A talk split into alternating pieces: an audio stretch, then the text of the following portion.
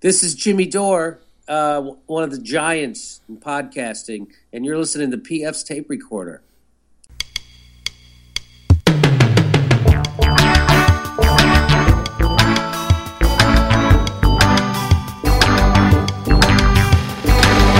Hello there, I'm PF. This is my tape recorder. Coming up, comedian Tom Simmons.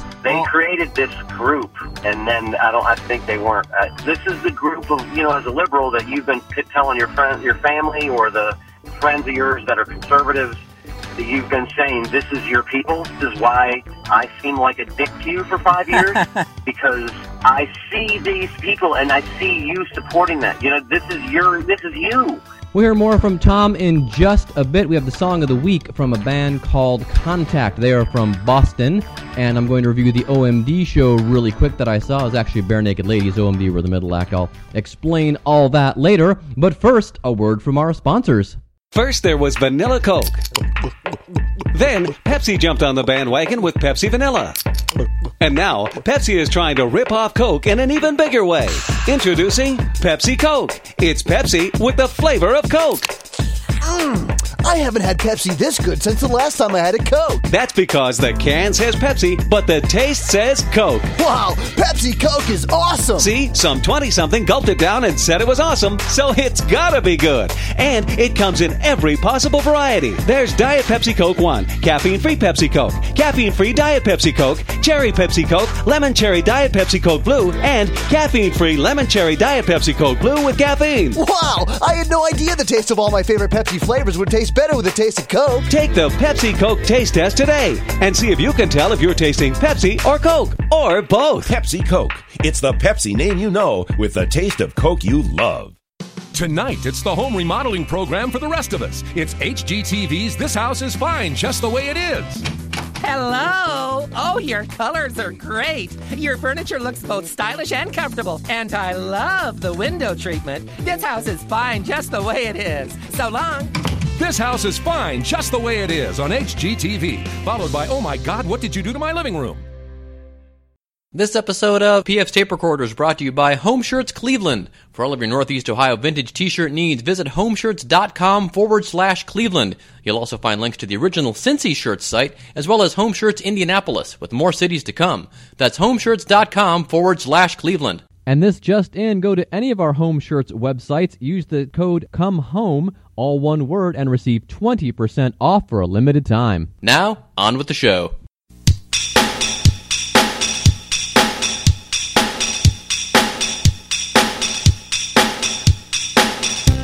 Tom Simmons is a hilarious stand-up comedian based in Atlanta, Georgia, known mostly for his political and social satire. He does a terrific show you can find on YouTube and through Facebook called And Then There's This. And here's our interview now with Tom Simmons.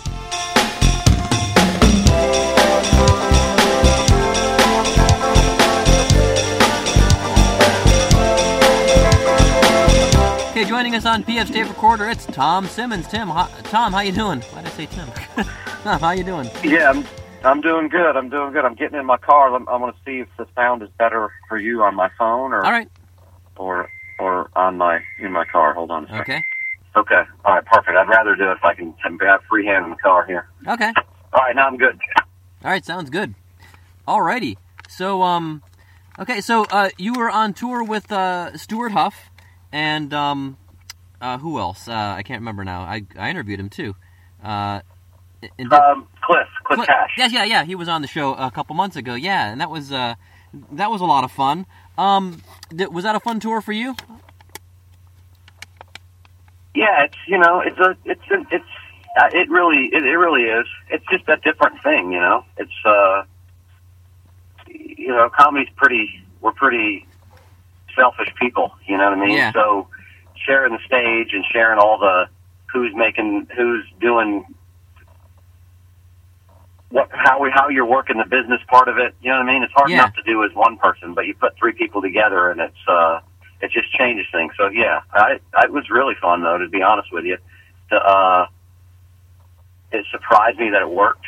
One, and then two, uh, just that people are coming the that the hook sort of works, and that they're and when that audience comes out, it changes it changes the show. It changes the dynamic. Like Stewart and I both had, you know, 15, 20 years of talking to regular crowds. You know, where Right. not all not all crowds are like go bananas. You know what I mean? There's like Yeah. there. It'd be a 70, 80 percent people that think the other way. So you're sort of telling your jokes against what the audience believes. Right. So it's a little bit, it's a weird shift to now being like these people that are coming to the show, they believe a lot of what we're saying. So it's a different shift in the energy for me at least. So for you, did, it's been pretty cool. so for you, were you doing essentially the same set you would do at uh, a, a comedy club anywhere in America, or were you able to focus more on different things, one way or the other?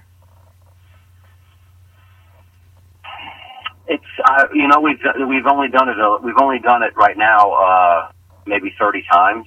So I still feel like I'm just figuring it out to be honest with you. Okay. So I'm doing a little bit of both. It's more like it's more like let's say I would do a chunk on on religion or guns or or whatever. Yeah. You know what I mean? That that that chunk may have five or six other jokes that I would tell to my friends, but the crowds they never they never really go for it. You know. And now there's a crowd where it'll be like, oh, they'll let me do those extra three or four jokes.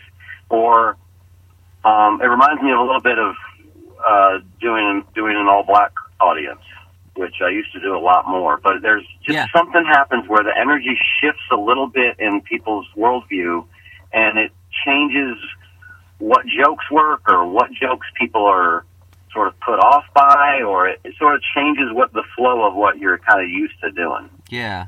But yeah, I, I generally write what I write and tell it to whatever crowd I'm in front of. You know what I mean? And then slowly over time figure out what works. And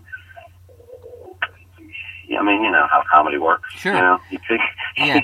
you know, so Yeah, well, well, doing this, of course, I don't, I don't have immediate feedback like you know, I've, you know, I do open mic comedy occasionally, so I know where you're coming from on that one. But in this medium, and even when you know, when you're doing your videos, uh, you know, there's that you don't have that immediate feedback, so it's a little harder to judge uh, what's working and what's not, unless you know you look at the number of hits a particular episode has, or uh, if somebody actually writes you or comments on a, a Facebook link that you've shared to an episode. So yeah, you're right. It's um, a little different. yeah, yeah, it's really hard. You know what I mean? Or when I try to take some of that stuff to stage, I'll be like, huh, like I really. It's the way like you know when you write a joke, you're like. You're like, ah, that's a good joke, and Yeah. then you tell it in front of crowds, and you instantly realize, oh no, it's not. That's all. like they don't get it. well, what, what's tough? And so you don't get I don't get that chance in the videos. You know what I mean? The, Right. the video is the jokes I wrote and, and got to and edited to and then there's none of that filter of a of six months of crowds telling me what's funny or finding a better line or realizing something's kind of hacky or you know what I mean? It's like Yeah. it's almost open micy. It's almost open. It's, it's Yeah. You take that process and you slam it into into three days, and you put together uh, these jokes on this one subject, and then you tell it. And you know, in stand up, you do that, and then you find out you got three jokes instead of ten. Yeah. Well, um, the two things on that subject. I know listeners to this show will, will. Uh, I've said this before. I, I usually laugh at things that other people don't laugh at, and like when we do the open mics that go bananas. I remember doing one. I wish I could remember the guy's joke that he did, but people were laughing along with him. I was kind of like, yeah. And a lot of, it, I think, might have been more encouraging laughter. I mean, it was funny stuff. Then he said one thing. I literally laughed out loud, a big guffaw, and the room was silent. Nobody thought it was funny. And then, uh, you know, Kelly Collette, who does comedy out of Cincinnati, correct? The lovely Yeah, Kelly yeah, Collette. yeah. She does a joke. Uh, t- uh, I I know what it's like to to wear a tie to work every day, and the punchline is I used to work at Steak and Shake, and I love that joke. And it's another one. I laughed out loud, and nobody did. I said, "You've got to do that joke again." So I encouraged her to do it again one time when she was on the road, and she wrote back and goes, "Nope, it bombed." so you just yeah, you know what? Sometimes crowds are wrong, but uh, you know, Yeah. did you work at Steak and Shake, or did you eat at Steak no, and no, Shake I a lot? did, Or I, I've been there, so I get the joke. I think it's and it's a nice misdirect. It's a ni- it's just a beautiful misdirect because you see this lovely blonde woman telling jokes, thinking, "Oh, she must have be," because she actually does. Her other job is um she has, has some kind of corporate marketing gig, and, maybe that was in the back of my head that I thought that was going to be the payoff, and here she comes back with the steak and shake thing. So I don't know. It's just one of those things. Um, yeah, and then, uh, and you, I saw you. You uh, headlined one of our open mics one night. Not headline, but you were like you, you finished up. You were in town a day early, and you got up on stage and said, "I just wrote these jokes uh, the other day. I'm going to test them out on you," and you destroyed every one of them. Worked, and you were like, "Huh? I guess I'm going to use all these this weekend." It was just amazing. Yeah, sometimes a lot of that is like that. You know, they my notebook is really my notebook and my and my and really Facebook now is more like my open mic now. And then it's like that becomes like and then when I get up and do something like that, it's like these are jokes I'm sort of working on. Plus, it's a different thing. At an open mic, you're there. It, it sounds shitty to say, but this is just comes with experience. You know, like you, it, there's an energy, there's an energy change that happens when sort of like it's just experience takes over. You know what I mean? Yeah. Some Oh, of yeah. the ways to get to jokes faster or to, uh, I don't know, or people just, I, I, you know, it's sometimes it works. How about that? Like, Yes. Sometimes it goes the other total direction where it's like, holy shit, this guy does comedy. You know, it's just the way it is. Yeah. Now your video series. So then there's this. Uh, you've been doing that for a while now, and uh, I always see it on Facebook. But where else is it available for folks to check out? It's on you. It's on YouTube, but so, it, you know what I mean. There's very few uh, views on YouTube. It's not a. It's not the people that own it. That it's not really a priority for them. So they're mostly just about doing the Facebook. So, Okay. Yeah. Yeah, it's uh, it's available. It's available there, and it's available. I guess you can see you can get to it different ways from my website, Tom Simmons Comedy. Okay. But mostly it's face, it's Facebook and their and YouTube. Yeah, I love those, uh, especially the little animations that you add uh, to them. They really help, uh, you know, uh, send the jokes over the edge, uh, as it were. Now, you were saying about you know that tour you did with uh, Stewart and Clifton. Um, you know, you you say, yeah, I know you're you you come from a certain point of view, but you know it isn't all one point of view because there's certainly you know sometimes when when our side is wrong, but as Bill Maher would say, one side is way worse. Yeah, yeah. I remember many years ago, like in the beginning of the Bush administration, I was really being hard on Bush and and nine eleven and blah blah blah. And my well, obviously most of my family didn't agree with me, and they or most of the world really seemed like. Uh, but uh, my brother-in-law was like, "Tom, you need to do. It's fine, but." Just, you got to do the jokes from both sides, you know, like Jay Leno. And I just was like, you, do you not understand? Have you never listened to the to the comics I like or or seen my com? There, I'm sorry. There's the the there, you know, there's only one side to the truth, and that's Right. the side I'm on. So Yeah. fuck you, you know. Exactly. And so that's my truth. I find out as I've gotten older that I'm often I'm often wrong, you know, but Yeah. that's fine too, you know. That's, Sure. But uh, yes, and liberals too. You get a crowd full of liberals, and then it's like, hey, I want to talk about race. Like I want to. This is we're supposed to be the adults in the room. Right. Let's talk about things like the shootings going on, blah blah blah.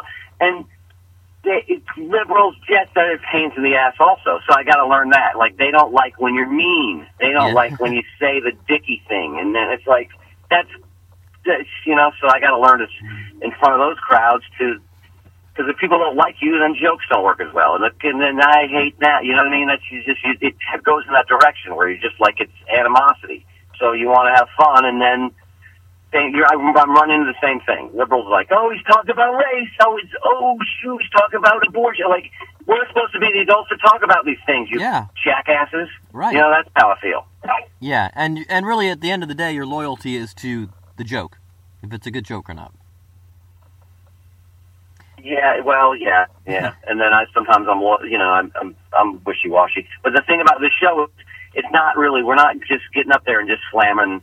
It's not Bill Maher. It's not. Right. We're not going up there and just going. uh Let's make fun of conservatives. Sure. There's there's there's enough of that, and then what Stewart's doing is really talking about humanity as a whole. You know, Yeah, I mean? yeah. he's talking about. He starts with a question of how does the mind close? How do we go from having a, being a little baby that's just like ooh water for for 40 minutes just pounding on water and fascinated by every aspect of it to Jesus doesn't like transgender. I'm, I don't want to do his act, but Sure. it maybe basically starts with how does the mind close, and then he answers that question for her, the length of his show, and then and gives examples, and it's I really I really am learning from being around him. You know, what I mean, it's like I, I'm a joke machine. Like Sure. you give me a subject, and it's Yep. like bam, bam, bam. Here's a bunch of jokes about it that I can tie together, and he's it, it's so it's like oh you can he, we're sort of I'm sort of talking through sort of how to how to connect with the audience instead of just make them laugh. Yeah. So it's fun, you know. So, yeah. so what do you make of this, uh, the upcoming election? Now that the ho- horses are in the gate, basically. Yeah, yeah, yeah. I have to refocus. You know what I'm saying? As a comic, I, I, I basically spent six months writing jokes about. I had ten minutes on it, and then everybody drops out. It's like there's three jokes, there's two jokes. You know? Yeah, yeah. And now it's just the two people Ah. I hated the most left. Right, right. so I have. Uh, I'm gonna. This is one of those where I'm sort of gonna make everybody mad. You know, where it's like I, I, uh, you know, I. Clinton's got a lot of shit that needs to be addressed. Yeah. and I don't necessarily. I'm a big believer in the the, the banks and the corporations own it all, and uh, or mostly the banks and the people that own money. And I don't see how she's not a part of that. And so I don't. Oh, yeah, you know totally. Yeah, and she didn't even deny and she doesn't have that. At least with Obama, I was like, I, there was, there was, I don't know. I felt like there was a goodness underneath it all. Right. Even though I Yeah, yeah. realized he's the same fine, but Yeah. I don't know. I just so her, and then the uh, the other thing just seems like a joke. It's like when I first, I remember the first time I saw Fox News on television. I was literally calling my buddy like Kostaki and Daryl and be like, "Dude, this is the sketch show I was I was pitching you guys." like I thought it was a comedy. Yeah. and that like that's how like with Trump, it's like that's the only. It's funny until you realize it's real, and then you're like, Oh, yeah. you know. Well, it reminds me. Do you remember the old uh, TV series Taxi? You're old enough to remember that, right? Yes, yes. Okay, well, one of the one of the first episodes, John, who was later written out of the series, John, it's like the first or second show. He uh, proposes to a girl in Mario's, the bar next to the cab company, and they decide to drive to Maryland to get married. And when he comes back and they're married, he says, you know, we were kept driving the whole way, and I thought one of us is going to call this off. And then when we got to the altar, instead of saying, haha, no, I don't, I said I do. And this is what this election is like. Everybody thinks, you know, someone's going to call Trump's bluff, but now it's too late, and we're at the altar. So, Well, that's that's that's it's a he represents a huge portion of our of our population, and and maybe even part of who we each of us are as Americans. You know, what I mean, there's he. You know, when Republicans, it's funny to me to watch them like anybody but Trump, and now they're all. Then you know, I driving around listening to talk radio seven months ago, and it, listening to these the crazy, the Chris Humphreys, whatever you get in the middle of nowhere. You know, you know, Yeah, when, yeah. when you're flipping through the dial as you drive around the nation, Yep. whoever those Sean Hannity's are all around. You know, they're you could hear them just baffled that the audience they created wanted Trump. They were trying to talk him out of Trump the whole time, blah blah blah. You know, and then now they have to be like Trump. It's just hilarious to me. Like anybody but Trump, except if it's Clinton, then anybody then Trump.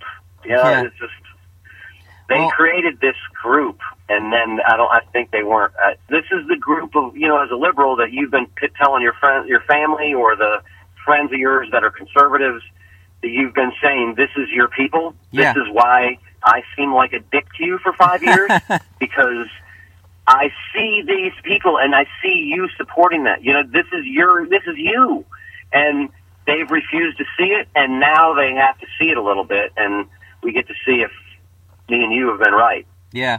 Well, I think the thing that's fascinating is I don't ever recall an election where neither side is completely energized by their candidate. I know there have been some where, you know, I didn't think that the Republicans were necessarily really energized by McCain or Romney, but way more energized than they have been. I mean, a sizable portion of them than are about Trump. And then on the Democratic side, you know, not a lot of people energized for Secretary Clinton either. But the weird thing is, is these people on Facebook, some friends of mine, they're like trying to point all this bad stuff about Hillary, and I'm like, look, she could have Vince Foster's head on a fucking stake. I don't care. I'm not voting for Trump. What are you nuts? Yeah, I know, man. I know. You know, uh, you know the comedian Jimmy Dore. Yeah, yeah, he's a good friend of mine. Yeah, he. I didn't. I like. I. I. We we got into, we touched base again after not being right. So apparently he's doing really well on that Young Turk show. Oh, yeah, yeah. I really feel like he's really found that the way he Yes. the way he's doing it now. He's Yeah, really yeah. fa- he's really figured out Jimmy Dore. You know what I mean? He's always Yes. been hilarious, but Yes, he's really yes. like how to get people to, to him. Uh huh. But he had a, he, he he was he was so mad about about her winning when it first happened that he was just went on a thing about the sucker Trump. Yeah, yeah. Trump because Yeah. I don't know. Have you heard his Have you heard his argument for it? Uh, I listen to his podcast every week. I'm a couple behind, but I listened to this last week's one where he went off on a big rant about F Hillary and I ain't effing voting for her, and yeah. So I, I heard he that part a, of he made sort of a good argument to me about how well, it'll still they all hate him, so it'll still be a lot nothing getting done except a couple things, and what we'll get is a real progressive out of the next election. And Ah, in this case, hmm. he's like it's just going to send it to be where it keeps going back and forth because Yeah. They won't do anything with her because everybody hates her and. Like we just have to hit rock bottom and then get somebody that's a real progressive that's Yeah. next. That's, And um, it was like, huh, the way he says it, this, is, you know, I'm one of those guys, whatever book I'm reading at the time, whatever, if you have a great argument for me, you know what I mean? I'm like, Yeah. all right, I'm in. That's, you know what I mean? That's a good Yeah, yeah. pitch. I, I'm, I, you know, I like the one. somebody's like, well, what about blah, blah, blah? I'm like, yep, I love that idea. Well, I like the one So, thing you said about. would, then you're like, he would say he would put in the Supreme Court people. So there's some, there's some, there's some real downsides to it. Oh yeah, yeah. Well, the one thing Jimmy was saying, a, a a line I liked about his, uh, I like his a lot is, uh, you know, it said that the Republicans hated the, uh, the Clintons so much that they even tried to impeach Bill Clinton even after he deregulated Wall Street. So Right. Yes. Yeah, it's another thing. You said there people haven't been motivated. I would say I immediately thought of his election. I'm, I'm not really old enough. To, I wasn't really care about politics at all, or really Yeah. pay any attention to it at that point. But yeah, he didn't like have like a landslide of people. He yeah, he won because of Ross Perot. yeah. Well, and that's the thing. I think what's might happen in this select. This is my prediction, although I think they've already bungled it. Is that the GOP is going to throw some third party guy in there, any third party guy in there, and if they can split the vote Nope. up three ways, Congress has to decide who the president is, and then they don't pick Mr. Trump, they don't pick Mrs. Clinton, they pick whoever this you know third party guy is, and they're there, and then they're off. Yeah, yes, yeah. I don't think that they. Uh, I just they they don't really have a choice. I Yeah. mean, their other guy was their other guy was worse than Trump. yeah, Ted Cruz was like yeah, like he was he was saying things like there won't be gay people in Ted Cruz's America. Like what Yeah. what? like he, he was saying shit just as if to me worse. I'm a Christian than Trump. first. I'm a Christian first and an American second. And people bought it. Said, okay, sure. Yeah. Yeah. Man, it's uh, crazy. Well, uh, it's good talking to you today, man. Appreciate you taking the time out of your busy schedule. We'll direct people to the web series, which is brilliant, and then um, uh, Coach will be at Go Bananas uh, next week, and we'll keep people updated on your uh, other appearances as well. And we're going to keep being doing sick or stupid. We're going to it's just Oh, great. we're all trying to you know keep doing what we're doing. So we're Yep. doing a sh- week in Atlanta. We're doing a we're doing Cleveland during the RNC. So oh, yay! you know All I mean? right. We're into it, and it's and, and we're writing jokes about it. You know what I mean? I just uh, I say those for comedy. All right, sounds good. Well, thanks, Tom. All right, man. Thank All you. right, bye bye.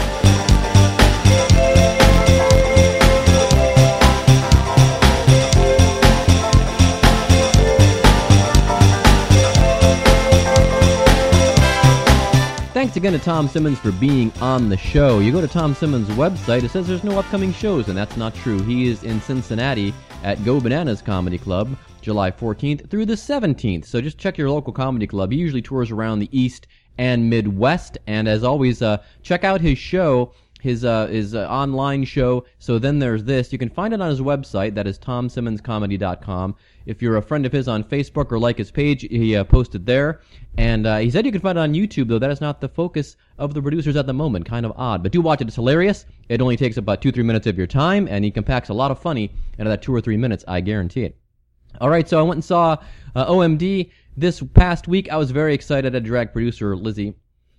Okay, I went and saw OMD this past week, and I had to drag producer Lizzie to it. You think I was taking the poor girl to see the Zika virus? Uh, you've never seen a kid so disinterested in seeing a concert in your whole entire life. But um, we actually only stayed um, for uh, OMD and Howard Jones, and I would have sworn to you up and down that uh, Howard Jones would have been the middle act and OMD would have been the opener, based strictly on chart performance in the United States. Because Howard Jones, it turns out he was the opener, and OMD were the middle act, and then Barenaked Ladies were the headliner, which we didn't stick around for. I'm not mad at Barenaked Ladies. As I've said before, you would think I would like these guys a lot. They're from Canada. They're quirky and funny.